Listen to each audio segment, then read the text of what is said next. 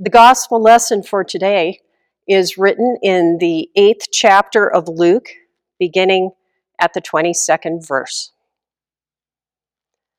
One day he got into a boat with his disciples, and he said to them, "Let us go across to the other side of the lake." So they set out, and as they sailed, he fell asleep. And a windstorm came down on the lake. And they were filling with water and were in danger. And they went and woke him, saying, "Master, Master, we are perishing." And he awoke and rebuked the wind and the raging waves. And they ceased, and there was a calm. He said to them, "Where is your faith?" And they were afraid, and they marveled, saying to one another, "Who then is this, that he commands even winds and water, and they obey him?" This is the word of the Lord. Thanks be to God. Sunrise over the Sea of Galilee. And yes, it really is this beautiful. I took this photo on my most recent trip to Israel. This is the setting for today's gospel lesson.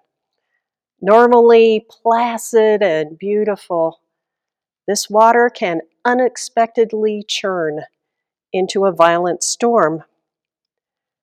That's how the disciples find themselves buffeted by crashing waves in a swamped boat.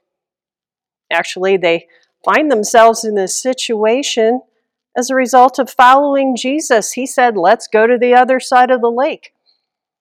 Okay, Jesus says to get into the boat, and everyone does as they're told. Now look where they are. The Gospel of Mark adds an important detail. When they embark on this journey across the Sea of Galilee, it's already evening, so we can imagine the scene playing out on a black night of wind and driving rain. The boat would have been of a substantial size to hold all the disciples. It's not just some little rowboat. Yet the squall is so furious that everyone is sea-soaked and fearful. Imaginations run wild with visions of drowning in the dark. The disciples are men who have walked the roads with Jesus. They've heard him teach and seen him heal. This is not a group of tender newbies, and they're with Jesus himself. These disciples have been called by him, and they are in his presence. Yet they tremble. This is no ordinary storm. While they might don the pretense of manly courage in less threatening circumstances, on this night, their desperation is in plain view. The full panic mode of the disciples contrasts sharply with Jesus, sleeping calmly through it all. More than a little chagrined that he can rest while they drown, the disciples urgently decide to wake him. Now, how good that in such desperate times they know it's Jesus they need to turn to. Their excited words make clear they know he can do something about this grave situation. And yet, they wonder, "I am drowning, don't you care?" They shout above the storm. It's not just the disciples who think these kind of things in tough circumstances. We get it. We know the feeling. We've been there too. The shock of sudden loss. The mornings crumpled in grief. The crush of unrelenting pain. "I'm drowning. Don't you care?" Storms roar in our souls. We are drowning. We seek Jesus' saving presence, yet sickness, death, divorce, and joblessness ooze into our days, filling us with dread. We're drowning in our sorrows and fears, and they are very real sorrows and fears. Enduring the swift and bewildering challenges of the pandemic, lives have been tossed about. A lifetime of careful planning and hard work is brought to naught. The business carefully cultivated through many years cannot survive this calamity. The high and bitter chokehold of isolation rules. As tears fall for those tenderly loved who've died alone. And now there's no gathering of family or friends to embrace us in our grief. As a pastor, I'm often stunned and dismayed at the suffering of the sick, the grieving, the wounded. The tragedies of life befall the people of God with the same frequency we see in the general population. Over and over, I hear the same refrain. Where is God in all this? Why does He not act? Why does He allow this? The people expect God to do away with their struggles, to wipe away the storms of this life. But nothing in the words of Christ, nothing in Christian faith promises a perfect life in this world. Sorrow, frustration, and pain cling to believers.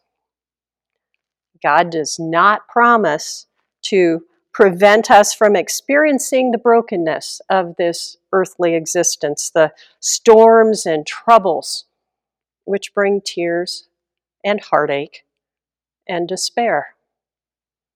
Our Lord does promise to love and support us through them, to carry us when we cannot bear anything more. He promises we will not be alone. He will be with us right through the whole thing. Even the worst that this world can bring will never break that bond. We serve a God who is with us in the boat. That may not sound like much to a non-Christian, but to a believer it means everything. We are not alone. God has not abandoned us. We do not need to bear it on our own. So, now let's get back to the gospel reading for today, because there's more to the story. When we left the disciples, they were teetering on the brink of disaster. Yet they have a Savior who hears them, a Savior with the power to command the forces of nature. What does Jesus do? He doesn't tell them to suck it up and act like real men. He doesn't give them a quick course of swimming lessons. He speaks with divine power. With a word, the calm returns. They make it to the shoreline and dry out when new day dawns. But this does not mean their troubles are at an end. The troubles of life will come again. I wish I could tell you that calm waters lie ahead for you. I wish I could tell you that you'll get through these days unscarred. I wish I could tell you that new storms will not blow up. I wish I could tell you that your faith will keep you safe in this world. But I can't.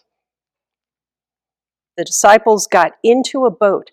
At Jesus' command, the water was clear and quiet. They were following Jesus. Yet they found that being right at the center of the will of God did not keep them out of the storm. Does this sound familiar? Does this sound like your life right now?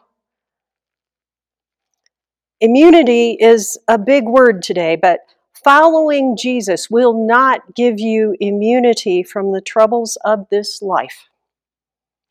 What you do get is the life-changing journey of faith as you seek Jesus in the midst of the storms. Go to him, speak with him.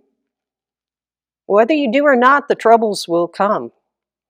If you turn away from him, you miss out on having him with you. Do you really want to go through the rest of your life without him? His arms are open to you. But don't expect golden skies and calm waters every day because of his embrace. In John 16:33, we read these words of Christ. I have said these things to you, that in me you may have peace. In the world you will have tribulation. But take heart, I have overcome the world. He's speaking here to the disciples in the hours before the crucifixion.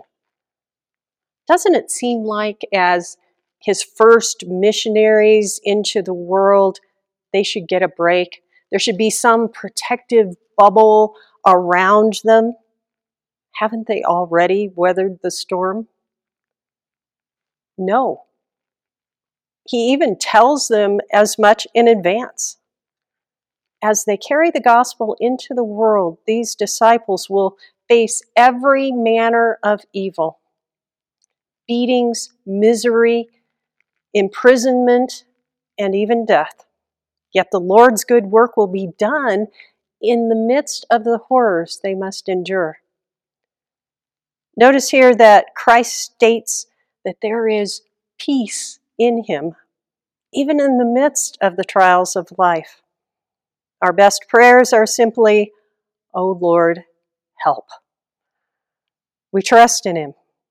Our prayers do not need to include the answers to our problems. Our frail human ideas about the best resolution will always be feeble and flawed. His perfect plan will always be the best. Our Lord does not waste the trials we wade through. There are lessons to be learned through trials. Now, granted, this is not always the way we want to learn. We'd prefer to learn on a sunny day with friends while eating chocolate, right? The Apostle Paul writes about his experience of what he calls a thorn in the flesh. Just what it was, we cannot know, but it made him miserable. So he prays to have this suffering wiped away. But God does not take it from him. So what does Paul do? He prays and prays again. Then he gets an answer, but it's not the answer he asked for. The Lord's response is, "My grace is sufficient for you, for my power is made perfect in weakness." As Paul weathers the storms of missionary work, the successes, the people led to Christ, none of that's a result of Paul's greatness. Paul is weak and flawed. It's the Lord's work that's being done. And God uses a broken man burdened by a thorn in the flesh. It's through Paul's weakness that the power of the Lord is seen. And it's in the hard times that we come to terms with our own powerlessness and appreciate the strength and love of God. It's then that we are emptied of our pride and realize our need for him. He is the one sure foundation. Everything else is shifting sand. Yes, we'd prefer to bypass any ugly suffering and just get on to the good stuff of a perfect life. But it's in these vulnerable places that an abundant life in Christ is formed. And here we find good news. No matter how many times we reject Him or ignore Him, our Lord does not turn away from us. Scripture quotes the Lord, "I will never leave you or forsake you." In Isaiah, the prophecy of the coming of Christ is that He'll be called Emmanuel, which means God with us. And indeed, He is with us through it all. Your anchor through all the storms of life is our Lord. Let me challenge you to read your Bible, embracing its truth. It'll be a rich support for you. When you face crippling grief, heart-wrenching failure, or pain beyond endurance, do not think that you are expected to just handle it. For us as believers, the grief and trials of this world drive us closer to our Lord. We seek Him, giving Him our tears and pain. We desire Him with all our hearts, realizing our weakness in His greatness and seeking the refuge that only our Savior can give. We find shelter in the Lord as the storm rages. When the storm passes, we emerge with a new depth of understanding. So then we go forth as His disciples, sharing His word and making more disciples according to His will and by the power of the Holy Spirit. We look forward to the life to come when the Lord will wipe away all our tears. This is the promise for all who believe and embrace our Lord Jesus. Until that day dawns, we rest in His arms, seeking the peace that only He can give. Amen.